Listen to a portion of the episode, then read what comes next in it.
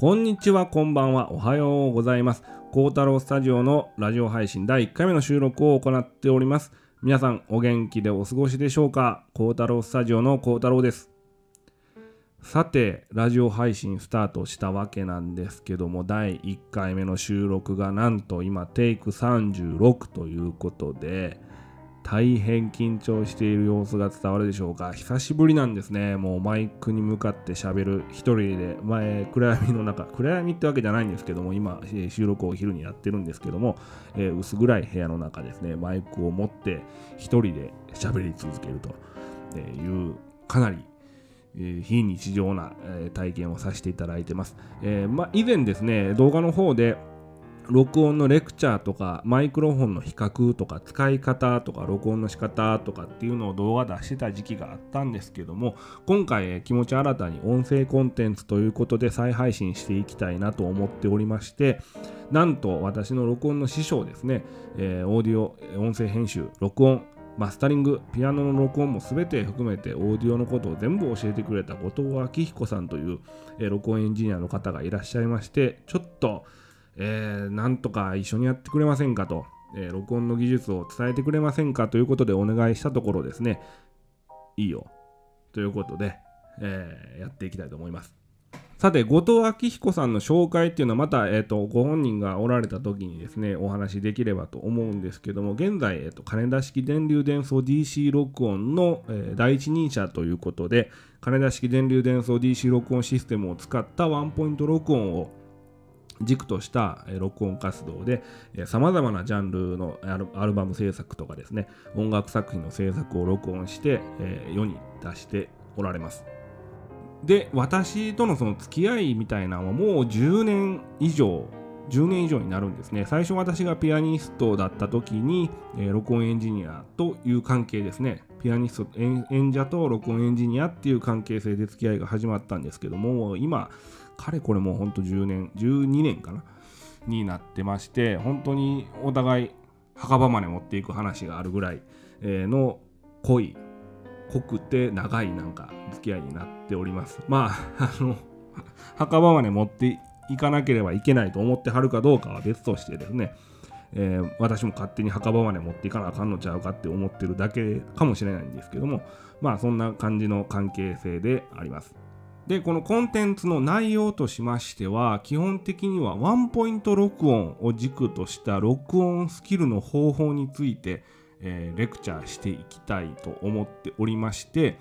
後藤さん自身がワンポイント録音の名手なんですね。で、このワンポイント録音っていうのは何かっていうのはまた、えーと、後藤さんを迎えた時に一緒にお話ししていけたらと思っているんですけども、非常に夢のあるですね録音方式になっておるわけなんですね。でこの夢のある録音方式をなんで音声配信でその配信していきたいと思ったかっていうのはやっぱり一つ出来事があって私自身がね後藤明彦さんのもとでアシスタントしてた時にまあいろんな現場でいろんな楽器いろんなジャンルの録音のアシスタントしていたんですけどもまあ一人になって自分でも録音エンジニアとしての活動をするようになってですねとあるピアノの収録の現場でこれはコンサートホールでのフルコンサートグランドだったんですけども、えー、ちょっと迷いが生じましてですね。っていうのがかなり残響の深いコンサートホールでピアノの収録っていうのは基本的にデッドカウントであのデッド環境でその収録した方がまあ一般的にはいいと言われてるのかな、まあ、あのリバーブが強すぎると残響が強すぎると本当に捉えるのが難しくなってくるんですね。でましてや無指向性マイクロフォンのスタイルで、えー、私やってましたので本当にあのこもっちゃってで反響の音も混ざっちゃってこれどうしようかっていうふうに考えてしまったんですけどもそこがそのワンポイントロックのすごい面白いところである最高のポイントを見つけるとですねその反響が返ってこないんですよね。で返ってこないっていうのはどういうことかっていうとたあのそのスピード感とか音の、え重さとか湿度とかあの持ってる要素ですね要素っていうのはその残響の音の上に成り立ってる要素っていうのは必ず、え存在してるんですけども最高のワンポイント録音の場所にマイクロフォンを置くとそのそれ以外その要素だけが綺麗に純粋に捉えることができるわけなんですね。でそれは残響があってこそ存在する要素でその返ってくる残響の要素っていうのはまた別物なんですね。それを抜きたいんですよ。その抜くためには、えー、ワンポイント録音以外の場合だったらマルチマイクで、えー、撮っておいて編集で抜くっていう、えことも可能なんですけどもえー、ワンポイント録音はこう潰しが効かないですね。ごまかしが効かないんですよね。編集で後からその、えー、潰していくっていうのはであの基本的にはしないし、えー、それをするんであれば別の方式の方がいいっていう話なんですけども、その録音の現場ですごく迷った時に後藤さんのそのピアノマイキングの位置っていうのを完全に頭の中でバッと映像が出てきましてですね、えー、何回もピアノ収録の現場っていうのは立ち会っていたのでその思い出したその場所にですね置いてみたんですね。まあ、すると本当に驚きのもう本当に霧がパーッと晴れたような感覚でもう最高のピアノ録音ができたわけなんですね。でその時にあ後藤さんのピアノの音っていうのはもちろん後藤さんが撮る後藤さんが感じておくっていうのは一つあるんですけどもやっぱりある程度のある程度のラインまでは数値化して、えー、お伝えすることができるんじゃないかとシェアすることができるんじゃないかでそのある程度の場所だけシェアしておけばあとはこの、まあ、ラジオコンテンツを聞いてくださった、えー、録音エンジニアの方録音エンジニアを目指す方、えー、ミュージシャンの方これから録音を始めるミュージシャンの方とかですね、えいろんなオーディオ録音をやってみる方の、あとは感性を足していくっていうことができた、できる、その礎となるような技術のシェアをですね、この音声配信でやっていけたらなと思っておるわけなんですね。で例えば、えー、和楽器とかですね、琴を取るときのマイクロフォンの位置とか、無指向性マイクのこの幅についてどうお考えですかとかですね、私自身も、えー、古楽器、えーきび学をやってるもんですから琴の収録とかもしたことあるんですけども自分の中で琴はじゃあ何センチのぐらいで置く何センチ以上は上げないとかですねあるんですけどもこの辺りをまあ例えば後藤さんの感性だったらどのように取りますかというふうにぶつけてみたりですとかですね、えー、例えば、えー、アルゼンチン単語を取る場合こういうマイクシステムどうだろうか、えー、どういう音になるだろうかバンドネオンはどう取るだろうかっていうのをですね議論しながら、え技術をひねり出してですね後藤さんの考えている技術とか哲学をですね、私がひねり出して言語化していって、えー、皆さんに録音の英知として、えー、後藤さんのサウンドを研究する会として、えー、ですね、英知を残していけたらなっていうふうに考えております。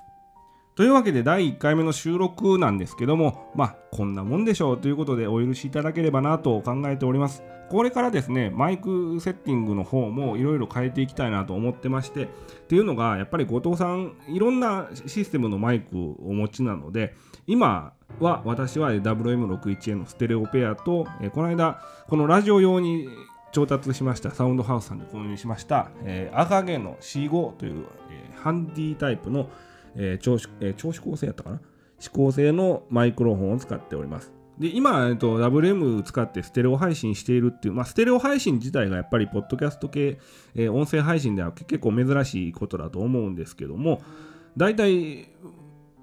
モノラル多いですよね。で、その中でステレオ配信しているっていうのは、やっぱり後藤さんが収録した音源のサンプルとかをですね、お届けするためには、ステレオじゃないとやっぱり困るので、えー、今、ステレオ配信を軸に、音声配信もステレオで全部、えー、やるように統一しております。というわけで、かなり見切り発車となってしまった孝太郎スタジオの、えー、後藤サウンドを研究する会ラジオ配信第1回目フリートークでお届けしてしまったわけなんですけども、かなりの回数テイクを重ねて、えー、薄暗い部屋の中一人マイクを握りしめて喋っておったわけでございますが、夜はなんと、えー、今日は唐揚げパーティーということで、えー、私一人で唐揚げパーティーをしております。えー、唐揚げパーティーのあてはですね、えージントニックなんですけど逆ですね。はい。ジントニックのあてが唐揚げなんですよね。えー、えー、間違えてしまいました。皆さん決して、えー、唐揚げのあてにお酒を飲むことのないように、えー、あくまでお酒のあてに唐揚げを楽しみましょう。というわけで、どのプラットフォームで配信していくかっていうのはまだ決まってないんですけども、基本的には多分、孝太郎スタジオの、えー、公式サイトの方でラジオ配信していくんじゃないかと思いますので、え、また情報チェックしていただければなと思います。え、皆さんと一緒に、え、録音の楽しい世界をですね、シェアしていけたらと思います。ありがとうございました。